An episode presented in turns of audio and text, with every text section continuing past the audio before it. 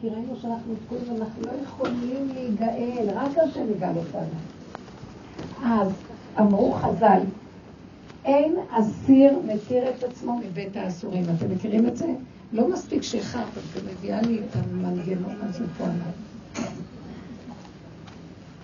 היא גם באה, שמה והולכת, ראית? זה כמו הכיתה הזאת, שהמרצה החליט להשאיר את הטייפ שלו, באו התלמידים, לאט לאט. גם התלמידים השאירו את הטייפים שלהם.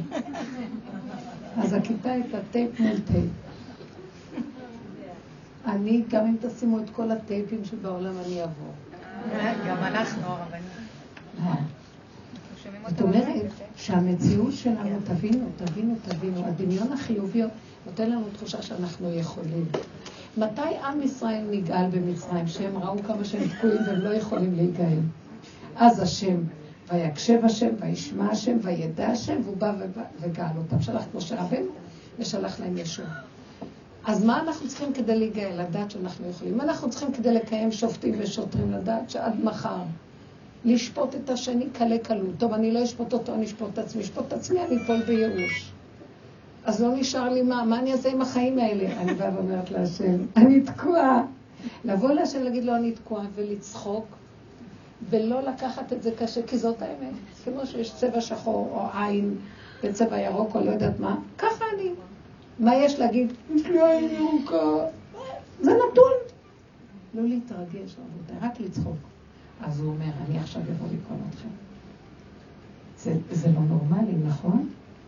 השם רוצה אותנו בהכרזת אמת על מצבנו. כל העיקר של קיום התורה, כי תראו כמה תורה, כמה מצוות, כמה חוקים טובים, כמה דורות עברנו, ובאמת, השם הציל אותנו עד שנשארנו עם ישראל, יכולנו להיות כמו סדום ועמורה וללכת לאיבוד. מה חשבתם? ללכת לאיבוד באומות, כל הדורות האלה, ותראו איך נשמרנו. ועם כל זה, תראו, אנחנו בו, איך שאמרה לי, שאיזה רב אמר, מי זה לא זוכרת, שהוא אמר שהיה בחוץ לארץ, במונסי, כולם שומרי שבת. כן, מזרחי. כולם שומרי שבת. הוא בא לירושלים, מלא מכוניות בשבת. ומה נעשה? אסור לקטרג, רק להגיד, אבא, לא יכולים. זה יצר גדול. יצרו גדול ממנו. ככל, ככל שאדם גדול מחברו, יצרו גדול ממנו. ככל שיש יותר קדושה בארץ ישראל, יותר קדושה. ככל שהכל... תקשיבו, אין לנו תקנה. אז התחלתי לצחוק, אמרתי לו, כמה סליחות עוד נגיד, חודש אלול? אתם חושבים שזה פשוט? יש לי מישהי שהיא עוברת הרבה הרבה כאבים, והיא עובדת השם גדולה מאוד, אני מכירה אותה מהמון שנים. אבל היא עכשיו פגשתי אותה לפני שבוע, היא, אמרה את מה שאמרה, והיא מצחיקה מאוד, והיא אמת לאמיתה, באמת, היא משהו אחר. ואז היא אומרת לי, את יודעת מה אני אומרת? נכון מה אנחנו אומרים בחודש שלו? חטאנו לפניך, רחם עלינו. אני אומרת לו, חטאת לפנינו, רחם על עצמך. עכשיו, היא לא סתם אומרת את זה. כמה אפשר לעשות תשובה? כמה אפשר להגיד לך שלא יכולים? כמה לצעוק שתקועים? היא כבר בהכרה שהיא לא יכולה כלום. היא מתה וחיה ומתה וחיה, ואיפה הוא? אז היא אומרת לו, כבר חטאת לפנינו יותר מדי. ואמרתי לה, אומרת לה, לא נבהלת, אמרתי לה, מצאת את מי שתביא לי. אני, אני מביאה לך פסוק מפורש, שהשם אומר, הביאו עליי כפרה, שעשיתי לכם, שמיעטתי את הירח, שהקטנתי אתכם והייתי לכם את האיסורים, תביאו עליי כפרה, אני השם. השם אומר. אמרתי לה, ומי שיקום ויגיד את זה, זה לא יכול כל אחד להגיד, רק מי שכבר אין מאיפה שהוא מצטער, אין לו מאיפה, והוא לא נפל בייאוש. כי ברגע שיש לו, אין לו כבר כלום, אז הוא קורא טוב, תמות נפשי פלישתים. לא, לא אמות כי אחיה, ועכשיו אני אעמוד ואגיד, אז עכשיו. תגאל אותנו. וככה, איך שאנחנו, עם החיתול המלוכלך, כי כבר כוח עין ללדת. גם הלידה הגיעה וללדת כוח עין. אז זה לא נקרא שאנחנו חלילה מתחצפים, זה נקרא שהאמת יוצאת מהעצמות. והשם מחכה שנגיד לו את זה. הוא אומר, או, את זה אני רוצה לשמוע.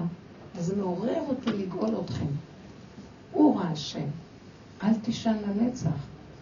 אתם טוב, טוב חטאנו לפניך. יאללה, תפסיקו כבר, הוא אומר. אבל הוא לא יכול להגיד לנו, תפסיקו כבר. הוא צריך את האנשים שעשו הכל, וגם מפה לשם והכל, וגם עדיין כלום, ואז יוצאת להם הצעקה. תגידי ליולדת מה להגיד בצעקה שלה, כשהיא בסף שלה חידלון? אין דיבור כזה. השם אוהב אותנו, הוא אוהב את האמת. הוא כל כך אוהב את האמת שהוא אומר, ניצחו מבניי, ניצחו מבניי. לכן התורה היא הרבה יותר עמוקה מהשטחיות שאנחנו לומדים אותה פה. לא מדברת על החכמים הגדולים, אבל אנחנו אנשים וכל הארכי פרחי שלנו, ככה כל השער ירקו. מה אנחנו פה? התורה הזו, מה שאנחנו לומדים, וישר מצטטים, כולם צדיקים וכולם רבנים ורבניות. זה כמו מבלבל את המוח. הגיע הזמן שנבין שזה רק התודעה של עץ הדת, הצדקות והיפייפות, קורית משהו ורצה מיד לעשות. היא לא מכירה שהיא לא יכולה לעשות. היא חושבת שהיא פועלת. את מי שהשם אוהב, מה שהוא לא יעשה, לא הולך לו. כי השם מת עליו, אוהב אותו, רוצה להביא אותו למדרגה הכי גדולה, שהוא ידע שהוא תקוע, שאין בו שד בפנים, והוא לא יכול, ואם השם לא יקום, אז אין לו סיכוי. ככה מקימים את השם, כי השם רוצה להקים את עצמו. בגלל זה הוא תוקע אותנו בלוזריות שכלום לא הולך. אבל אלה שחושבים שהם יצטטו ויקשקשו ויעשו הפרשות חלב, פלשות חרב וכל מיני דברים, אז הם חושבים שזה ילך. לא. צריך אמת. צריך אמת. אני לא מזלזלת. אבל עשינו את זה, רבותיי. צריך לסגור את הספריות וללכת על האמת. לקום ולצעוק, ואנחנו אנשים יותר מכולם. כי עוד הגברים, התפקיד שלהם במוח, והם ילמדו, ויש להם הנאה מהלימוד, וישמחו במה שהם לומדים, וזה מחיה אותם. ואנחנו נתונים בחושך, העם הפשוט בחושך. ואז אנחנו צריכים לצעוק אליו ולהגיד לו, זה לא רק צעקה, של, זה צעקה של אתה לא רוצה לגאול אותנו, אתה מפסיד אותנו. חפש לך כלה יותר יפה מאיתנו. מי שאוהב את השם באמת חייב לעורר אותו בכל מיני צורות. זה כמו אימא שבאה להעיר את הילד שלה ולא רוצה לקום לתלמוד תורה. אז היא מנסה מפה, מנסה משם, מנסה מכאן. השם רוצה. את זה השם מחפש. אל תתייאשו. העבודה של הדור האחרון יותר חשובה מכל הדורות. זה כבר לא עבודה של יפייפות וצדקות. כן, גם שם יש משהו, זה נחמד, וגם יש ישועות שם וכל מיני דברים. אז יש ישועות לאדם, אבל אין ישועה להשם. השם בגלות. אז יש ישועה לאדם. הוא מקבל ישועה כזאת וישועה כזאת, והוא שמח לו. כל הצדיקים האמיתיים צעקו, כשאדם יש לו צער, שלא יבכה על הצער שלו, שיבכה על הצער של השכינה, שממנה כל הצער שלו, שהיא נמצאת בגלות. אז הוא מחפש את הישועה שלו ושלום עלייך נפשי. כולנו כאלה. אנחנו צריכים להתעקש. אבל ההתעקשות שלנו צריכה, להיות מתוך, לא להיזהר, לא ליפול בשיוורון, כמה נעבוד אותך, כמה... כי השד רוצה להפיל אותנו בייאוש ושיוורון. נתעקש, ונקום וניפול ועוד פעם, ונצחק, ונתקרקס, ועוד פעם נדפוק לו בדלתות, ועוד פעם נזרוק איזו מילה של כביכול, כביכול חלילה, חוצפה. זה לא חוצפה, זה חוצפה. הפה יוצא החוצה, כי לא השארת לנו אפשרות. אחרי רגע, אני חוזר להיות קטן. זה רגע. צדיקים ידעו לפייס את השם ולדרוש ממנו ולהיות כמו עורך דין מולו. וזה מה שהשם אוהב. והוא אומר, ניצחוני בניי. השם מחכה שיקומו צדיקים, יקומו אנשים, שילמדו זכות על עם ישראל, ויגידו, אין לנו כוח, נחפש כלה אחרת. כמה אנחנו יכולים? מה כוחנו? כמה סליחות עוד פעם נגיד? כבר אנשים לא אומרים מהלב בכלל כבר, כי אין לנו לב גם. אז אנשים, אני אוהבת הכי הרבה את הסליחות של הספרדים, כי הם שמים מוזיקה ואוכל ושתייה ונהנים והופעות. חביבי, הולכים לערב הופעה. אני ראיתי נגנים. איזה יופי, צודקים. ואז הם נהנים. עכשיו, האשכנזים נורא רציניים והם נורא חשובים, והם רציניים, וזה סליחות, אבל אני רואה את ההבדל, מה שהיה פעם. אז הם אומרים את זה, ונגמר מהר, יאללה, הולכים הביתה. אין להם כבר כוח מה שפעם היו עוד באמת בוכים ומתחננים. כבר אין כוח. לא יביאו תזמורת, כי זה לא נראה קורקט, פוליטיקלי קורקט. אני צוחקת, אני לא אומרת על אף אחד שום דבר, חלילה. אבל אני, אומרת לכם, תצחקו, מצד שני, אל תעבדו, אל תעזבו את המשמרת. חזק. להתעקש. עד שהוא יגאל. ולא להישבר. כי הוא, הוא אוהב את זה, הוא רוצה את זה, זה מה שמעורר אותו לגאול. ואנשים התעקשו, כן. אנשים סובלות, הם התעקשו. למה אנחנו אומרים ברבים חתן? חטאתי לפניך. מה צריך להגיד חתן? כי עכשיו אמרו ככה, זו תשובה שאני אתן לך, לא, אני אומרת אותה, היא כתובה. שברגע שאדם עומד מול השם ומתוודה על חטאיו, אז מתעורר עליו קטרוג. ישר איך שהוא אומר, ככה אומר, אז זה אומר, אתה שומע? גם הוא אומר על עצמו, מה יש לך להגיד, השם? אז לכן כשאומרים את זה בציבור, זכות הציבור מגינה על הפרט. ואז אין קטרוג. איך? כי... אני מבקשת מהשם, אני מתוודה, אני מתוודה. בן אדם צריך להיות מליץ יושר על עצמו. רגע, רגע, לא, הוא מתוודה, והבן אדם, עכשיו, ברגע שהוא מתוודה, ההוא יקטרג לנו, ויגיד לו, הוא מתוודה. אתה חושב שבאמת הוא מתוודה? זה רק משפה לחוץ, הוא ימצא מיליון תירוצים מה להגיד על הבן אדם. כי על מנת שהבן אדם יתוודה וידוי אמיתי, הוא צריך להיות בדכדוכה של נפש. אתם מבינים מה זה וידוי אמיתי? שהוא באמת באמת מתכוון. אנחנו לא תמיד מתכוונים. אני בכיפור אומרת, כדי לגמור כבר, אני מתה על הכוס קפה, רוצה את הקפה וללכת כבר. בא מהירה. לא, זה קשה, כי גם צום וגם אה, המון תפילות, ומילא היינו שותים באמצע משהו ועושים הפסקה. חמודה. זה לא קל לבן אדם, מבינה? מה מותק?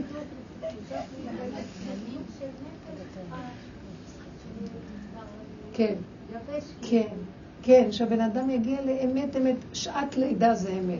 עד אז זה עוד לא כל כך. עד אז עוד יש לה רשימה, ועוד השכל אומר לה לא לצעוק, וכל מיני דברים. אבל כשמתחילות ההתקפות האמיתיות, אין שם משוא פנים, מבינה? אז שם לא יכול להיות קטרוג אם הבן אדם לבד יגיד. כי זה אמת, זה השם מתגלה באמת. נורא קשה להיות בנקודת האמת. בייחוד שאנחנו בדור של פינוק, יש הרבה פינוק פה. כן. אם נתת צעקה ובכל זאת הנחיתו עליך עוד משהו, כאילו, מה זה אומר? סימן שהתפילה התקבלה. לא, רציני, אבל זה אומר שלא צעקתי מהאמת. לא, אם צעק והנחיתו. ואמרתי לו, אני לא אעמוד בזה, אל תביא לי עוד משהו. וכן הביא. זה בסדר גמור, זאת אומרת, הוא הביא לך עוד משהו, כדי שעכשיו המשהו השני שהוא הביא, תקבלי ואל תשים איזה עניין בכלל. אל תתני לפרשנות להגיד, מה, עוד פעם? עוד משהו? כי את עושה אחד ועוד אחד ועוד אחד שווה. אין עוד, אחד, אין כלום. שיבין מה זה קשור אליי. זה כאילו, יש משהו שהוא מעלה אותך בדרגה שהתגובה, הוא בוחן את התגובה הבאה. אם את עוד עושה ספר זיכרונות וחשבונות, ואת לא מתחדשת, חדש, מה שהיה היה, ועכשיו משהו אחר, מה הקשר? הוא הביא לי עוד משהו. וככה היה. אל תעשי את זה. אל תסתכלי אחורה, כמו אשת לוט, הלכה לאיבוד אחרי זה. לא להסתכל אחורה. כל רגע מתחדשים ולא היה מה שהיה קודם. זה מה שהוא רוצה מאלה שהולכים חזק באמת. כן. כבוד הרבנית, מישהו פה לפני כמה זמן אמרה, אז מה אם לקבל את האיסורים באהבה? ואני, עם את רואה, עם הגאווה שלי, אמרתי... ההתנדבות. מי שאלה את זה? ועכשיו באמת זה בלבל אותי פתאום. לא, פתאום גם לא הקשבתי לתשובה, כי הייתי בטוחה שאני חכמה. אז אני שואלת באמת, את עכשיו אמרת את מה שאמרת, אז מה, מה באמת העניין הזה של לקבל את האיסורים באהבה? אני חוזרת אחורה, אבל באמת לא הבנתי את זה פתאום. תקשיבו, אמרתי לכם, מה העניין שכתוב שופטים ושוטרים, תיתן לך בכל גבוליך?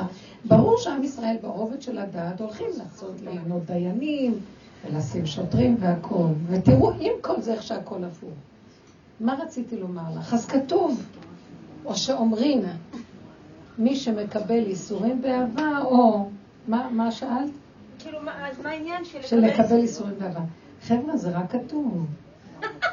חבר'ה, בין ה"וידעת להשבות האלה" ובך יש 500 שנה הבדל, ואת נורא רצינית. זה כתוב, מה את מאמינה לזה? אם את חושבת שכתוב ואת תלכי לקבל איסורים באהבה, הוא ינסה אותך, הוא יראה לך שאת מדומיינת על לקבל עצות ואחרי רגע את צועקת, קח אותם, לא הם ולא שכרם, רק תן לי לנשום. אף אחד לא יכול לקבל שום דבר. אני לא רוצה שנלך על הכיוון הזה. נלך על הכיוון של ילדים קטנים, שזה רעיונות נשגבים. כי הוא מפתה אותנו. אני יודעת מה התשובה, השם עכשיו שם לי במחשבה. זה לא השם, זה השם מפתה אותנו דרך המשקפיים של עץ הדת. כי ברגע שאכלנו מעץ הדת, אז אנחנו עכשיו, מה זה היה הקללה של עץ הדת? נכנסנו לדמיון שעוד מעט קט נהיה כמו אלוקים. עוד מעט קט, אלוקים הכל יכול, גם אנחנו כל יכול. זה כמו קוף בפני בן אדם.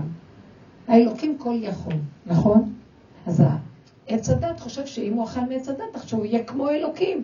כמו שהאלוקים כל יכול, גם הוא כל יכול. אז מה ההבדל?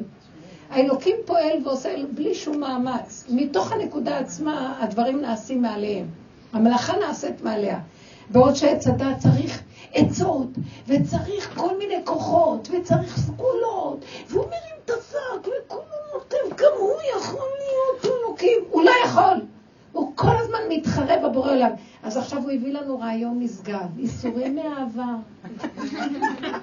מה את מאמינה לו? מי יכול לעמוד בכלום? אני מגיעה למקום, אני הולכת הפוך על הפוך. אני מגיעה למקום שאני לא מצליחה לכפתר את החולצה, כי נראה לי שהחור קצת קטן לעומת הכפתור, אני הולכת לתלוש, להרוג את הבן אדם שעשה את החולצה. אני אומרת לו, איך? כי אני, אני מרגישה שאני כל כך קטנה וחסרת כוחות, שמה מעמידים אותי במטלה כזאת, לכפתר את זה כל כך הרבה זמן? אני הולכת הפוך. ילדה קטנה שלא יכולה כלום. אתם יודעים מה השם אומר לי באוזן? זאת העבודה, את יורדת מעץ הדת, יורדת מהגדלות. הגעת למקום, מה שאת באמת, את כלום אחד גדול, ואת אומרת לי את האמת. עכשיו בואי לידי. בואי לידי. בואי לידי, אני אסדר לך הכל, בקלי קלות. מי צריך את כל ה... מה, אני מחפשת מטלות וניסיונות? אני לא את לא יכולה לכתב בכפתור, מבקשת מהשם שאת לא יכולה לכתב בכפתור? זה העניין? לא, אני אומרת לו, אבא, אבא, איך נתת לי כזה ניסיון גדול? אני לא מסוגלת. אז הוא אומר לי, ביתי היקרה, הוא לא יגיד לי, מה, כפתור את לא יכולה. אני אומרת לו, אני לא יכולה. את הקטן ביותר, איך אתה מביא לי גדול? כי עץ הדעת אומר, הבו לנו משקה מתאפיס לקשקה. זאת אומרת, קדימה, תנו ניסיונות, הביאו עלינו מטלות, תנו לנו לחפש ייסורים מאהבה, שנוכל להתגבר, וכן הלאה וכן הלאה. זה שטן מאוד גדול. בדור האחרון יפיל את כולם אם ילך בשיטה הזאת. נגיד לו, אני רואה אותו רחוק, אני לו, לא אתה ולא שכרך, תודה. לא רוצה עולם הבא, לא רוצה כלום, אני רוצה לנשום לחם. רש באושר אל תיתן לי, אטריפני לחם חוקי. תן לי לחיות את הנשימה הזאת במתיקות קטנה ולהגיד לך תודה על כל דבר. הוא ברא את האדם שהוא יחיה ככה. ואז כל דבר שקורה, אני אומרת, אבא, זה רק אתה, זה לא יכול להיות שזה אני. אבל אנחנו נהיינו גדולים וחשובים ויכולים, ומחפשים מטלות, ומחפשים שייתנו לנו שכר. שום דבר לא נעשה פה לשמה. הכל בשביל צורך הגדלות והגאווה והישות של האדם. גם המדרגות הרוחניות. גם עולם הבא. היו צדיקים שבשביל לעשות מצווה, להיטיב לאיזה מישהו הכי פשוט, ויתרו על העולם הבא שלהם. בואו נראה מישהו יכול לוותר. מאוד קשה, כי הגדלות גונבת את הבן אדם. לכן, השאלה שלך על גבי איסורים מאהבה, אני אומרת לו, לא הם ולא שכרם, אני לא מסוגלת לעמוד בכלום. ואם אתה מעמיד אותי באיזה ניסיון, זה שלך, לא שלי, תדע איך להסתדר עם זה, כי אני לא יכולה. בסדר? אל תרוצו להסתדר עם זה ולהיות יכולים, כי יוסיפו לכם עוד. היא רק אמרה, טוב, רק את זה ודי. מה, עוד אחד? זה גם גדלות. למה? כי יש לה את הרגע הקודם, יש לה עוד רגע. מי שחי עם השם יש לו רק נשימה ויותר לו, ועוד נשימה ויותר לו, שיש לך שלוש דקות, יותר מהממוצע. הבנת? ממך דורשים יותר. תדעו לכם, תהיו קטנים ופשוטים והשם יתגלה עלינו. זה תיקון חטא עץ הדת, ואדוננו, מורנו ורבנו דוד המלך. הוא הגיע לזה. הוא בסוף אמר חטאתי נגדי תמיד. ואני בר ולא אדע, בהמות הייתי עמך. הוא אמר, אין מתום בבשרי, אל תנסה אותי, אל תביאני לידי ניסיון ולא לידי ביזיון. כי בהתחלה הוא אמר, נעשני וחנני, עד שהוא למד, לא, לא, לא, אני לא יכול כלום, אני תקוע וזהו, רק אתה יכול לעזור לי. אז השם אמר לו, על ידי ההכרה הזאת, ואתה חי את ההכרה, אתה לא רק מקשקש, תיקנת את חטא אדם הראשון. הוא עשה את התיקון של חטא אדם הראשון, שהוא נתן לו 70 שנה מהחיים שלו. אתם מכירים את המדרש? הוא היה אמור להיות נפל, דוד המלך היה צריך להיות נפל. כאילו שלא, אין לו, אין לו קיום, הוא בר שנופל. ואז אדם הראשון ראה את כל הדורות וראה את הנשמה הזאת, הוא הבין שהנשמה הזאת גדולה כזאת שיכולה לתקן אותו גם, אז הוא אמר, אני נותן לו 70 שנה לחיי. אז האדם הראשון חי במקום אלף שנה, 930.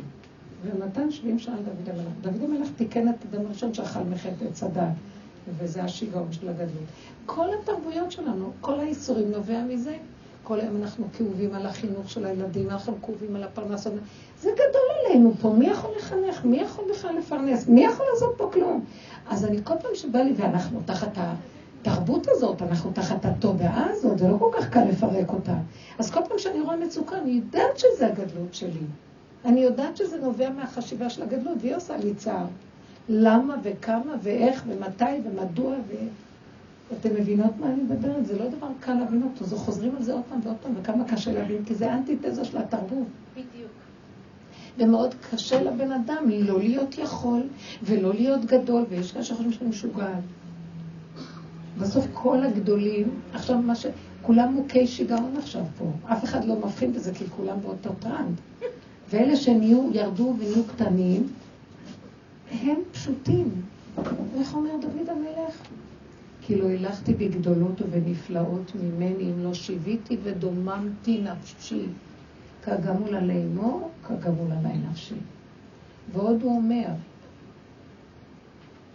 או דובר שקרים לא ייכון לנגד עיניי, לבקרים מצמיד כל רשרי ארץ, אבל הוא אומר ככה, עיניי בנאמני ארץ לשבת עמדי. את מי אני רוצה שישב איתי, דוד המלך? נאמנים לאדמה, נאמני ארץ, מי שנאמן לקטנות. זה יסודו של עם ישראל. לכי מעטי את עצמך. וההתמעטות הזאת מאפשרת להשם להתגלות עלינו. כי כשאנחנו מרימים ראש ומתגדלים, השם אומר, אין אני והוא, תודעת ההתגדלות יכולה לדור בכפיפה אחת. כל תיקון חטא הצדה, שכל הגאולה האחרונה תלויה בו, זה להוריד ראש ולא להיות עם גאווה וישות. זה גמרנו, זה כל הסיפור. עכשיו תראו מה קורה. איפה רק אפשר להרים ראש? שם הבן אדם נמצא. הוא מקיים מצוות, הוא גם מרים ראש. טוב, תקיים מצוות בהצנע לכת. כולם חייבים לדעת, הפרסום והכבוד והשם, כולם נבלעו בדבר הזה. שמתם לב מה קורה פה? אף פעם לא היה עניין שרבנים התראיינו לתקשורת. ממתי רבנים היו הצנע, ברחו מכל הכבוד מהכל. היום הם ראשונים שרצים, הם לא שמים לב, כי היצר, ככל שאדם גדול יצרוג אדם ממנו, מושך אותם. זה סכנת מוות.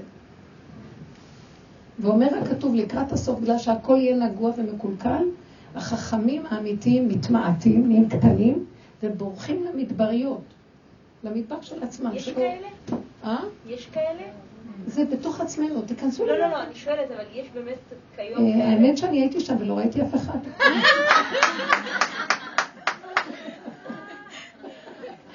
התשובה שאת אוהבת מישהו.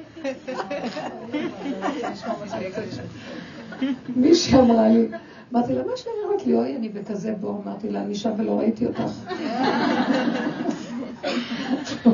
רק לצחוק, רבותיי, חמודה. כל אחד במגדר שלו. זאת אומרת שכן,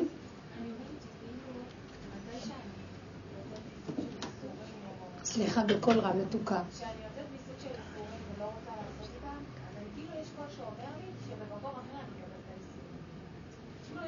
זה הקול של עץ הדעת. זה הקול התורני של עץ הדעת התורני. כן. ישר הוא בא להציע לך עצה ולהפחיד אותך, שאם לא ככה, אז ככה. כי עץ הדעת הוא דואלי. אז בא מישהי, באמת, וזה ממש, אני לא באה להגיד נגד זה כלום, זה יותר טוב מאחד שילך בהפקרות ויגיד שלום עלייך נפשי. אני לא מדברת על עץ הדת, בוא נהיה מופקרים ורעים, כי הטוב הזה הוא דמיוני, הטוב דמיוני והרע דמיוני. אני מציעה הצעה של דרך אחרת. לא זה ולא זה, מה שביניהם. אתם מבינות מה אני מדברת? אז ברור שאם את הולכת במקום שאת באה לעשות איזו מצווה ואת לא רוצה, אז הוא יגיד לך, אז זה יבוא לך במקום אחר, כדי שיהיה לך איזה יראה, ואז תלכי לעשות את המצווה. אבל אם את הולכת על הכיוון הזה, אז תגידי לו דבר אחר. אתה מפחיד אותי שאם אני לא אעשה זה, אז אני יבוא לי זה. אני לא רוצה להקשיב לדואליות הזאת, וכל הזמן להיות בפחד מפני זה, מפני זה, זה מפני זה וזה מפני זה. רצוננו לראות את מלכנו. הוא הביא אותי לעולם שאני אהנה מעולמו ונפסיק את החרדה. ברור שיש לי פחד, אבל פחד מהעונש הוא פחד של נגיעה עצמית, הוא לא פחד של עבודת השם אמיתית. ואני רוצה לפחד דרגה יותר טובה. אני מפחדת, שמא אני אפחד מהקול הזה, ואני לא אפחד מהשם. הבנתם מה אני מדברת? למרות שהקול הזה נותן לי בעצם להיות עסוק במצווה ולא בדבר הפוך. אבל יש מדרגה יותר גבוהה מזאת. אני רוצה דבקות הבורא. אני רוצה קשר עם האמת ועם השכינה, ולא מפה לשם ומשם לפה ומפה לשם. ובעלון האחרון שהשם אה, זיכה לי לכתוב, מצאתי נקודה, שהוא מדבר בפרשת ריאה על הברכה והקללה. נתתי לפניך את הברכה ואת הקללה. אז אה, אולי אני אקרא את זה מהכתוב, כי יש לי את זה, בבקשה מכם, בסדר? אז אני אדייק יותר. שבעצם הוא כותב כאן, הוא כותב כאן, במדרש, אני, אני קוראת את זה ככה, כתוב, ראה אנוכי נותן לפניכם היום ברכה וקללה. פרשה אחרת כתוב, העידותי בכם היום בניצבים את השמיים ואת הארץ, את החיים והמוות, נתתי לפניך הברכה והקללה ובחרת בחיים. למען תחיה אתה וזרעך. עוד דבר, ואני אחבר את הכל, במדרש רבה הוא כותב, כתוב, אמר הקדוש ברוך הוא, לא לרעתם נתתי להם ברכות וקללות, אלא להודיעם איזה דרך טובה שיבחרו אותה כדי שיתלו שכר. במקום אחר כתוב, בגמרא, במסכת מגילה על הברכות והקללות, שחכמים חששו שיקראו את פרשת הברכות בציבור, הקללות, בציבור, אז, הוא, אז אה, רש"י מפרש למה חששו החכמים שיקראו את זה בציבור ורצו לבטל את הקריאה בציבור? שמא הקהל יבוא לעשות מאהבה של ברכות ומיראה של קללות. ואין ליבן לשמיים. עכשיו אני רוצה לפרש כאן כתוב, מה שאני מפרשת. זה הדברים תמוהים. ובדרך העבודה שלנו בואו נחפור ונשאל את השאלות. בתחילת הפרשה נשאלת השאלה, מדוע השם יתברך שדרכו להיטיב וברא את עולמו לענות בו בני אדם, יציב בפני האדם מצד אחד ברכה, מצד שני קללה. בשביל מה צריך לקלל את הבן אדם? תן לנו ברכה, תענה אותנו מהחיים. זה בגלל שחטאו בעץ הדת, ועכשיו אנחנו תחת החוק של פעם ברכה, פעם קללה. אנחנו לא תחת החוק של השם, אנחנו תחת החוק של השם של עץ הדת, שכל הזמן אנחנו מתהפכים מפה לשם, מכאן לשם, השם אף פעם לא מתהפך. השם תמיד אחד ושמו אחד, ואין בו שינוי. ואין לו טוב ואין לו רע. מפי עליון לא תצא הרעות והטוב. הוא טוב נצחי שאנחנו לא מבינים אפילו מהו הטוב הזה. אבל עץ הדת הוא חקיין, והוא חושב שהטוב הוא טוב, שהשם הוא טוב כפי שהדמיון שלו חושב שזה מה זה טוב. וככה הוא מפרש את השם. גם נשאל דבר אחר. בפרשת ניצבים, נתתי לפניך הברכה והקללה ובחרת בחיים. בשביל מה צריך לצוות את האדם שיבחר בחיים? וכי יעלה על הדעת של מישהו שאדם יבחר למות? שצריך לצוות אותו? תבחר בחיים? אלא התשובה היא, נתתי לפניך את החיים ואת המוות, את הטוב והרע של עץ הדעת, טוב ורע. אז אל תבחר בהם, תבחר בחיים הנצחיים של השם שמעבר לחיים של טוב ורע של עץ הדעת. תבינו את הדיוק של הפסוק.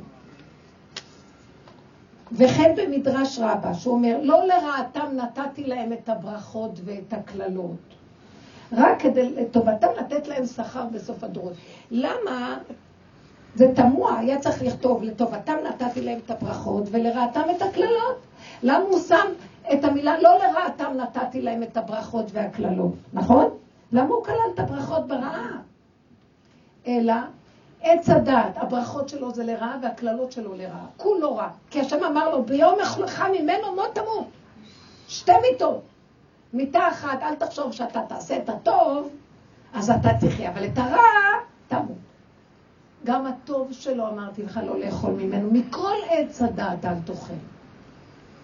עץ הדעת, טוב ורע, לא לאכול ממנו. זאת אומרת, הוא כולו מיתה. כי ביום אוכלך מהטוב שלו ומהרע שלו מות תמות. זאת אומרת שיש לנו כאן דבר, וגם עוד דבר שאנחנו רואים. למה כתוב, למה חכמים חוששים בגמרא שאם הם יקראו את הפרשיות הקללות בציבור, אז הם יבואו אה, לעבוד מיראה, מאהבה, כאילו לעשות מהסיפוקים, ואחר כך אה, מהיראה שמא יקבלו עונש מהקללה. הלוואי שיעבדו מיראה ואהבה. מה יש? רש"י אומר שבגלל שהם יבואו לעבוד מתוך היראה, שמא ייתנו להם מכות, אז הם יפחדו, ושמא, והם יעשו את הברכות, הם ילכו לחזר אחרי הברכות כדי לקבל שכר, נמצא שהם עובדים בשביל השכר ולא את השם באמת. זה מה שרש"י אומר. אני יכולה לקרוא לכם את זה במפורש. שהקללות וה, והברכות בטבע האדם הנגוע יביא אותו לעבוד את השם מתוך פחד לקבל עונש, שזה יראה עצמית, ומהקללה, שזה מהקללה, הוא יפחד, וירדוף אחרי התועלת העצמית אהבה של לקבל שכר מהברכה, ונמצא שאינו עובד לשם שמיים. הבנתם? זה מה שרש"י אומר, שהחכמים פחדו. כי החכמים באים ואומרים, גם הברכה שלו, גם הקללה שלו, הכל זה לא לשם שמיים. כי זה הנגיעה של עץ הדת, וככה אנחנו חיים בתרבות הזאת. הבנתם מה אני אומרת? עכשיו, כשאת באה לעשות ייסורים מאהבה, את לא כזאת גדולה, את רוצה שכר מזה שתעמדי בניסיון של להיות יכולה להכיל ייסורים. זה כפירה בהשם להיות יכול. אף אחד לא יכול כלום חוץ ממנו. מוחלט חייבים ללכת. הגאולה הראשונה עוד אומרת לא. גם אנחנו משהו, ואז יש אחריות, ויש אני, ואני צדיק, ועליי לעבוד, וזה, אלפיים, שלושת אלפים שנה אנחנו עובדים ככה. אני מדברת, כל השיעורים האלה מדברים על התהליך האחרון של הגאולה. התהליך האחרון זה כמו לידה, הסוף. עד הסוף, אין הנחות. עד הסוף לעבוד את השם באמת. מהו הסוף? לא יכולים כלום. כמו לידה. אם אתה לא תבוא, אין אפשרות כאן כלום. ואז הוא מתגלה. כי כל יולדת יודעת שיש, אין עוד מלבדו. אין אחד שיגיד לה משהו אחר, אם לא לוקחת פידוריו. כן. הרבנית דרך גיאני סיפרה שפעם אחת באה אישה אחת ללדת, יהודייה כמובן, והיא התחילה להגיד, עבודה, תעזור לי, עבודה, תעזור לי.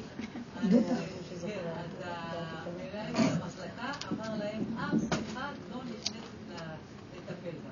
אמרו, לא, אבל אסור, צריך להיכנס, יש לנו... מי אמר לו? אף אחד לא נכנס. המנהל של המחלקה, רופא. רופא חרדי. אה, זה בלניאדו, כן. זה לא, מעייני הישועה. מעייני הישועה.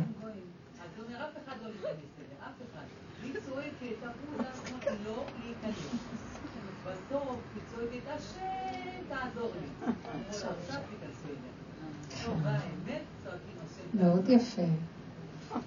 ממש יפה. מי זאת הרבנית שאמרת? איך לכי? מאוד יפה. בגלל שהרופא הזה אף פעם לא ילד.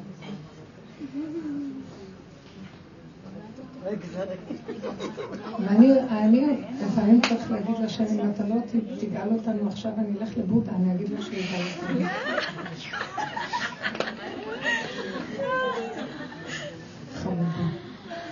תקשיבו, תצחקו. באמת, באמת, באמת, אין עוד מלבדו. מה שלא תעשי אף פעם לא, הנה, אותה יולדת. תוכיח. מדברת קשקש קשקשת, הגיע הרגע הנכון.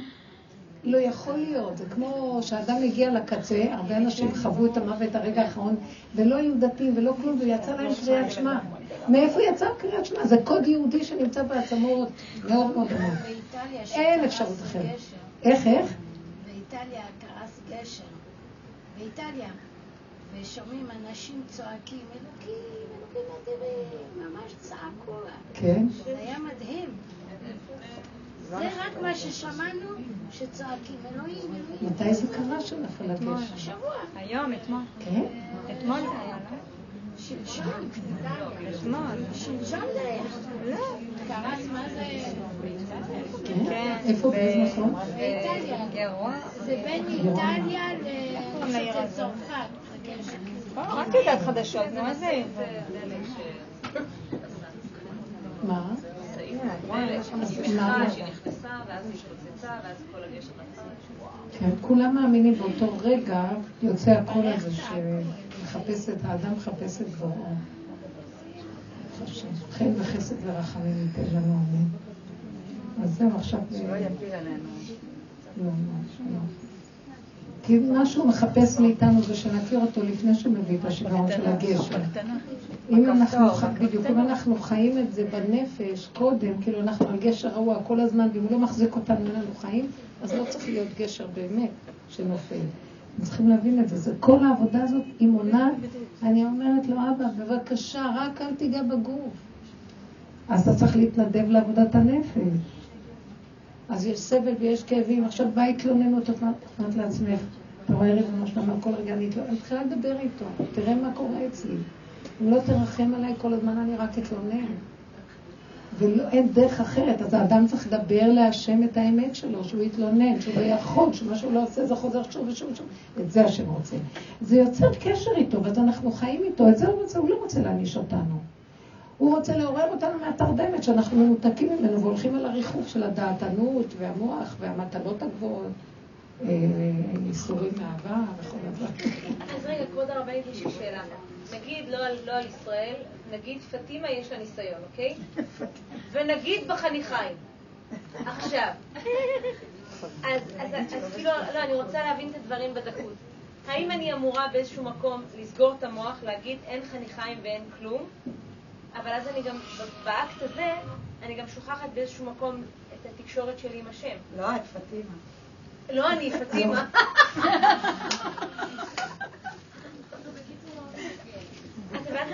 כן, כן, כן, כן. כי אמור- הסגירה מנתקת אותך ממנו. בדיוק. אז לא לזה הכוונה. הכוונה לסגור את המוח שהולך להיעלל, להיכנס לחרדה, להיכנס להפקרות, להיכנס לשנאה וכעס, ולפתוח את המוח שמדבר אליו את המצוקה. זה תמיד שני חלקים. כי הנפש היא פנימית, והמקרה הוא בחוץ, ואנחנו מתורבתים בתרבות של חיצוניות, מגיבים החוצה. אז את זה אני רגע צריכה לעצור, ומצד שני אני לא אחנוק, כי זה בריחה. אם אני חונקת וסוגרת או מתגברת, זה בריחה. אין לי קשר עם השם, יש לי התגברות, או ייאוש, אני ברחתי. אלא אני צריך לסגור, לא לאבד את האנרגיות בדיבורים של שלילה חיצונית, טענות, מענות, ולפתוח כמו בית דין קטן בתוך הנפש. העבודה הזאת היא עבודת דרכה של התבוננות עמוקה בנפש ודיבור, בלי סוף. אלה האנשים, זה מה שכתוב בפרשה. שופטים תיתן לך בכל גבוליך ושוטרים. ושפטו את העם משפט צדק. תשפטו את עצמכם, את הרוממות, את החלקים הנמוכים. את צריכה להציב כל הזמן מערכת שמתבוננת בך ומסתכלת ורואה ומגדירה ושופטת ודנה ומפרקת ומוציאה נקודה, ואת זה תצעקי להשם. את הנקודה יש לי. זה נקרא, זה בית דין של צדק. הרמב"ן אומר שכל אדם צריך להקים בית דין קטן בתוכו, וכל הזמן לדין, ולפרק ולסדר. זה במידות, ואי אפשר לרוץ כל דבר לכל אחד שיגיד לי מה לעשות. גם העולם מאוד מבלבל היום. אף אחד לא יכול לתת לך תשובות יותר ממך. כנסי פנימה ותדעי הכל. ואפילו האדם הכי חכם לא ייתן לך מדויק מה שאת יכולה בחוכמה הנכונה להשיג לגבי עצמך. כן, מה את אומרת? אוקיי, אז בעצם אז, אז אני, אני נשאר, התהליך הוא בלי שום קשר למשהו ספציפי, אני אמור ל, להיות במין קו האפס, מה שאת תמיד מלמדת אותנו, לא בשמחה ולא בייאוש, לצמצם את הדבר ולעלות לשם ביחד עם... בואי תראי איך, זה נורא פשוט. כואב משהו, לבן אדם יש כאב, נכון? הכאב הזה גורם לבן, שימו לב, בעידנה. של צער, בעידן צער וכאב, הבן אדם הוא יכול להוציא דברים לא לעניין, נכון? וזה לא דנים את האדם בשעת צערו. אבל אנחנו לא רוצים ללכת על הכיוון הזה. אז כואב לי, אז אני לוקחת את המקום הזה, ובמקום ללכת, נמאס לי, כמה רופאים הלכתי, ומתחיל להאשים את הרופא אה, שעשה לי את הסתימה הזאת, ו- וזה שה- זה בגלל בעלי, זה בגלל הילדים, תמיד מחפשים אה, מישהו לפרוק עליו את העצבים וזה. אז את זה אני סוגרת, ואז אני נכנסת ומתמקדת בכאב. ואני אומרת לו, ריבונו שלום, אני לא יכול להכיל את הכאב. הכאב הוא ממך כדי לחבר אותי אליך, הוא רק קטליזטור, הוא רק גשר, הוא רק סולם. אז זה המטרה שלו, כי אני לא יכולה להכיל אותו לעצמי. למה יש כאבים לאנשים? כי אנחנו חולי שיגעון הגדלות, אני יכול להכיל. יש לי כאבים. ואז תעשיית התרופות, תעשיית, אם היינו רק צועקים להשם שלא יכולים, הוא היה לוקח מאיתנו הכל. כי את זה הוא הביא כדי שנגיד לו, תמלוך עלינו, כי אנחנו לא יכולים כלום. מה אנחנו עושים? אנחנו סבילים ואנחנו יכולים ורצים ליועצים ולרופאים ולכל מיני, והוא מעמיד לנו סוללות של סוללות, מה שהלכנו לזה לא הלך עם זה, וזה לא נגמר. ורופאים היום פחד ללכת עליהם, כי הם תמיד ימצאו משהו, ומה שלא יהיה, הם חייבים למכור את התרופות של הקופת חולים. וחייבים, וחייבים, וחייבים. ואנחנו כבר מפחדים. אם כן, השם אומר, אני אתקע אתכם, לא יעזור לכם, עד שתבינו שרק אני שלחתי את כל זה בשביל שתתחברו אליי. אז השלב הפנימי הוא להגיד לו את זה, שאני לא יכול להכיל, תעזור לי, תחיה אותי. הוא יכול גם לשלוח אותי למישהו שיעזור לי, אבל זה לא חשוב, זה הוא שלח אותי ויהיה ברכה במה שהוא שולח אותי. לא יצטרך ללכת לעוד חמישה אחרים. זה לא חשוב, רבים שלוחים המקום, והוא יכול גם להשתמש בכוחות הטבע איך שהוא רוצה. אבל זה לא הכוח הזה של החרדה שלי שמריץ אותי, אתם מבינים? פרו בפיג'מה באמצע הלילה, כל הזמן רץ ומחפש אנשים שיעזרו לו, כי זה לא זה. הוא, הוא סוגר עלינו בכוונה. מי שעובד באמת, לא נותנים לו מנוחה. אבל כן כואב לי, וכן אני צריך להגיד לו. ואני אומר לו, אני לא יכולה להכיל, אל תביא אותי לידי ניסיון, אני לא עומד בזה. כל זה אתה רצית רק כדי שאני אתעורר אליך. אז הנה, אני מתעורר אליך. והלוואי ואני אתעורר עוד לפני שהתחילו הכאבים הגדולים. כי כשאנחנו מתעוררים אליו בקטן, כמו שאומרת דבורה, לא, גם לא יבוא דבר גדול. כי אין עונשים אלא אם כן מזהירים. אז הוא ענש אותי כדי שהוא הזהיר אותי, תפסתי את האזהרה, ושם אני פועל יותר טוב מה שאחד שנרדם וישן צריך שישפכו עליו דלי מים. הבנתם? אז תהיו ערניות, ותלכו בקטנה, ותלכו בשלילה, ואל תהיו גדולות ונצורות. כי אין מי שיכול להיות לפני השם. וזה מה שאנחנו באים בראש השנה. וכל באי עולם עוברים לפניו כבני מרון. עם ישראל בא לפני השם לא ככה. בוא תבדוק אותנו, אנחנו מה זה צדיקים. ועוד עשינו חודש אלול כזה, וואו. לא, אנחנו באים כמו כבשים, ראשו של זה בזנבו של זה. לא רוצים לך שיתפסו אותנו. כבקרת רועה עדרו, ישים צונו תחת שבטו.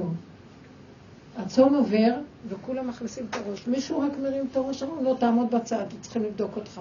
שלא יכירו מי אתה. כי אוי ואבוי אם יתפסו אותנו. מכף רגל ועד ראש. אין מקום, פצע ומכה וחבורת ראייה לא רוככה ולא חובשה. כך אומר הנביא. אין מקום, אין מתום בבשרנו. אין רגע שאת תעשי משהו טוב בלי שאחרי רגע תעשי משהו לא טוב, ואת לא שמה לב אפילו. מאוד קשה לחיות פה בלי לחתום. אין צדיק בארץ אשר יעשה טוב ולא יחטא. ואנחנו עוד רצים, בכרה קלה מסרכת רגליה בעולם. גמלה צעירה רצה לכבוש את העולם. אין רגע שאנחנו לא עושים שטות וטעות, אפילו לא יודעים מה אנחנו עושים. ככה שאי אפשר לבוא ולהגיד, אני משהו. העולם הזה הוא מטעה, הוא מפיל, הוא תוקע אותנו. ששת אלפים שנה אנחנו בגלגולים פה, לא נמאס? לא רוצים יותר. תעצור את הגלגל. ואני אומרת לו, אני בהכרה מלאה. אם אתה תשאיר אותי עוד פעם אחת פה, אני אחריב את העולם. ואתה תביא אותי כדי לתקן, ונמצאתי מחריבה יותר ממה שקלטתי קודם, אני לא מוכנה. והטענה עליי, חטאת לפנינו רחם על עצמך. חס ושלום, לא הכוונה, הכוונה לומר, השם אומר, הביאו עליי כפרה כי התוכנית הזאת קשה ואני לא יכולה להפסיק אותה. אתם יודעים מי יפסיק אותה? אנחנו צריכים להפסיק אותה. התודעה שלנו צריכה להגיד די, הוא לא יגיד די. כי הוא נתן את הבחירה והוא מחכה מאיתנו להתעורר. אני אקריא לכם קטע. ואנחנו דיברנו על זה הרבה פעמים. ביקש יעקב אבינו לשב בשלווה, קפץ עליו רוגזו של יוסף. ומה כבר ביקש צדיק יסוד עולם זה? לשבת במנוחה ולעבוד את השם? כלומר, הוא הבחין שיש מצב של עמל וצער, ויש מצב של מנוחה. עץ הדעת טוב ורע. והעדיף את המנוחה לעבוד את השם. זה שכל של עץ הדעת טוב תורני, לעבוד את השם מתוך מנוחה. אני בוחר. התגלה השם, האמת, ואמר לו, אתה יעקב עמוד האמת. תמצא את המנוחה בתוך התלאה, ולא כאשר היא תיגמר. כשהתלאה תיגמר, אז תשב במנוחה. כי לעולם לא תיגמר. כי פעם תהיה תלאה ופעם רגיעה, וחוזר חלילה, כי זה גלגל חוזר בעולם. אני מבקש ממך, תגמור אותה אתה. תחליט שאתה רוצה לגמור את התלאה. תעבוד על היסוד, תעבוד על העיקרון. לא ייגמר פה כלום. קבל את התלאה, תיכנע, תכיל, תסכים, תזרוק את הפרשנות טוב ורע, אין כלום. ותגלה אותי שם, מדרגת האמונה, שכל זה הבאתי עליך כדי לתת לך שכר. ומה השכר? שתגלה אותי בתוך המצוקה. והנה, גילית אותי, התנדפה המצוקה, כי אם גילית את השם בתוך החושך, איך אומר דוד המלך? גם כי אלך בגיא צל מוות לא ירא, כי ראיתי אותך שם, זה כבר לא גיא צל מוות. אומר דוד המלך, בצר הרחבת לי. אני עובד במיצר, ואני צועקת, תציל אותי. אתה מתגלה, נגמר המיצר. לא שאני ברחתי מהמיצר ומצאתי אותך שם מחוץ למיצר. נשארתי באותו מקום. ואתה הפכת את המישור לעקוב את העקוב למישור, אתה את היחסים לבקעה ואת הבקעה ליחסים. מה שאתה רוצה אתה עושה מולך. אני רוצה להיות מחובר איתך, נמאס לי מכל הסיפור של העץ הדעת הזה. תבינו את המצב הסופי של כולנו פה. זה לא נגמר, אנחנו תשושים. לכן כל העבודה שלנו זה להתעקש לגלות את השם. והוא רודף אחרינו, הכאב הזה זהו, הצער הזה זהו, זה שהוא נוגע בך זהו, הכל זהו. למה הוא עוד פעם אחרי כל זה הביא לך? כדי שהוא אומר לך, אני נמצא בכל מקום, אל תתבלבלי, אל תעשי ספירות וחשבונות, ספר הזיכרונות והזה. ונגמר יופי, אני יושב עכשיו במנוחה. לא נגמר פה כלום. תגמרי את זה במוח שלך, בפרשנות שלך תגמרי את זה, אין כלום, אין עוד מלבדו. וכל רגע הוא בא ואומר לי, אוי ויי, ואז הוא אומר לו, מה אוי ויי? איך לעזאזל? תקשיבו, אני אספר לכם מה קורה אצלי בבית, אבל אני מבקשת שתכירו את זה נכון. טוב, אנחנו, לא, לא היה לי, אמרתי, אני לא לוקחת אותם לאחרונה בכלל, אני רואה שזה לא מה שאני עושה, אני מרגישה שהוא נותן לי רעיונות, כי הוא רוצה אה, שכולם ילכו אחרי הרעיונות. אני רואה כולם השתגעו עם חוץ לארץ ונוסעים לצימרים ועניינים, כולם. אני התחלתי את זה כמובן, אז כולם אחריי. עכשיו אמרתי, אומר לי, עכשיו את עשית את זה, עכשיו את תגמרי עם זה. לא נתן לי להשיג להם שום מקום, שום ללכת, כלום לא עולה. כבר כמה זמן שאני אומרת, זה, זה, זה תקוע הדבר הזה, כמה כסף מוצאים על כמה ימים, וכולם סוחבים את עצמם והילדים והכל, וכאילו נהנים. ואני מתה כבר שכולם ילכו הביתה ונלך. ואז אני רואה, אני סובבת ברחובות, ופתאום ראיתי ספסל, וראיתי שהספסל זה, קודם כל הרחוב זה הבית הכי טוב שיש בעולם. קודם כל את לא צריכה לנקות, את יושבת, את יושבת, את לא צריכה להכין לאף אחד. הייתי שם, רחוב נטע. ואחרי זה שאני באה, אני פגשת מישהי מהחברות אה, של הדרך, כל כך מתוקה, היא שמחה כל כך לראות אותי, ואז היא אומרת לי, וואי, אני כל כך רוצה לשאול אותך ולהתייעץ איתך וזה, אז אולי... אמרתי לה, אולי מה? אולי אני אזמין אותך לאיזה משהו, ואמרתי לה, לא, לא, אני לא רגילה לאכול, כוס קפה אני אבוא איתך, והייתי באמת רבה. היה כתב לי כזה סנדוויץ' טעים, התביישתי, אבל אמרתי, אז הוא אמר לי, זה אני נותן לך תאכלי, ראית עכשיו, גם הזמינה אותי למסעדה. גם בכיסא בספסל, לא הייתי צריכה לעשות שום פעולות וישבתי בנחת. גם אתם צריכים לראות איזה ספסל יפה, ישבתי שם ליד העירייה, בשדרה החמישית של ירושלים, כמו ניו יורק, הכי יפה, ששם הכי מטפחים, והעירייה הכי משלמת את כל הכסף שיהיה הכי יפה שם. ספסלים הכי יפים, עצים כל כך יפים, הכל כל כך יפה. גם לקחו אותי זה, גם הכל, את מבינה? ואז אחר כך, אחרי כמה זמן, אני אומרת, לא, כשיצאתי אמרתי, טוב, אז אין לי בית ואין לי אוכל, אמר לי, שלא תעיזי להתמרמר. את שייכת לי ואני אטפל בך, שמעתם? ואז במחשבה הבנתי מה הוא רוצה מאיתנו, לא שייך לה. ואז אמרתי, אז איך אני אעמוד בזה? אז קצת לקראת השעות המאוחרות אמרתי, כי אין לך בית ואת עייפה כבר ואין לך לילה. זה לא שאין לי בית, הוא מיילל. אז פתאום הוא אומר לי, את לא מבינה מה זה להיות שייכת לי? אין לך בעולם הזה כלום חוץ ממני, ולא חסר לך דבר. אל תתני לרשע הזה לילל. מה שלא נותנים לו, כל היום מיילל. אין לך כלום ויש אותי, ורק שם תעמדי, וכל פעם שהוא בא לך תזרקי אותו, תגיד, מה חסר לי כלום? אני עייפה, אני כבר רוצה לנוח. את לא עייפה, אני אתן לך אנרגיות כאלה שבכלל לא תזכרי בכלל מה זה עייפות. אתם לא מבינים את הדבר הזה, שאם היינו שייכים לו, אבל המוח תלוי. אם יש לי מיטה, זה כיף לי, ואם אין לי עכשיו, ייתן לו מיטה, ייתן לו בית, ייתן לו הכל, כל הזמן הבן אדם יעלה, מה שלא נותנים לו. כל היום רוצה לשפץ את הבית. מה שלא נותנים לו, מחריב משפץ. תקשיבו, אנחנו בדור מטומטם. אז ראיתי מה זה להיות, מה זה שהשם רוצה מאיתנו את המקום הזה. תסמוך עליי, לך איתי, ונזכרתי מה שכתוב במדבר. זכרתי לך חסד נעורייך. אהבת כלולותייך, לכתך אחריי במדבר בארץ לא זוהה. לא שאלת מה נאכל, מה נשתה, ילדים, נשים וטף, זקנים, הרות, מה לא, יוצאים למדבר. בן לילה, מה ניקח איתנו, מה נאכל, באיזה מלון נשאר, כלום לא ידעו. את זה זוכר להם הנביא. לא רק זה, הם נוסעים במדבר. על פי השם ייסעו, על פי השם יחנו. השם אומר להם, עכשיו תחנו. יש שפתאום הענן עולה, אומר להם תיסעו, פתאום הענן מחליט, תוך חצי שעה, אחרי שהם כבר הרימו את הכל, לא חצי שעה, בוא נגיד יום, הרימו את הכל, הם במסע, לפרק, לכמה זמן? לאיזה חצי יום. מפרקים את אוהלים והם לא יודעים מה יהיה עוד רגע. להרים. שמתם לב מה הוא עשה להם? זכרתי לך חסד נעורייך, אהבת כלולותייך, לכתך אחריי במדבר בארץ מצווה. רק ככה עובדים את השם. מה, אני אסדר לך תוכניות והכל מסודר? אתם לא מבינים מה זה. לקראת הסוף הוא אומר, תזרקו להם, וזו בת שלו שלו. וזה נדרש נאמנות כזאת. והאמת שאני רואה שיותר טוב לי מה, אני לא יודעת גם להגיד לכם שזה מצב אופטימלי, אבל המצב של היללה והנרגנות והצער והרוגז והמוח הזה שמשגע אותי, הכי גרוע שבעולם, נחשים ועקרבים לא מוכנה לסבול אותו. לך לזה. לא רוצה יללה, לא רוצה מרירות, לא רוצה כעס על אף אחד, אין אף אחד בעולם שכדאי לכעוס עליו. אתה זיכית לי, תודה רבה ושלום על ישראל. אין יותר. פעם היינו מנתחים ומעלים את הרגישים שלנו ואת הכעסים, והיינו מפתחים אותם, מדברים. עכשיו גם זה אומר לו, די, אין כלום. לכו, תסגרו את המוח ותראו את ישועת השם כהרף עין. וזה הדרך שאנחנו בסוף חייבים להיכנס בה. ואז הוא יגאל אותנו, וגם סליחות לא נצטרך להגיד. תודה רבה, מתוקות.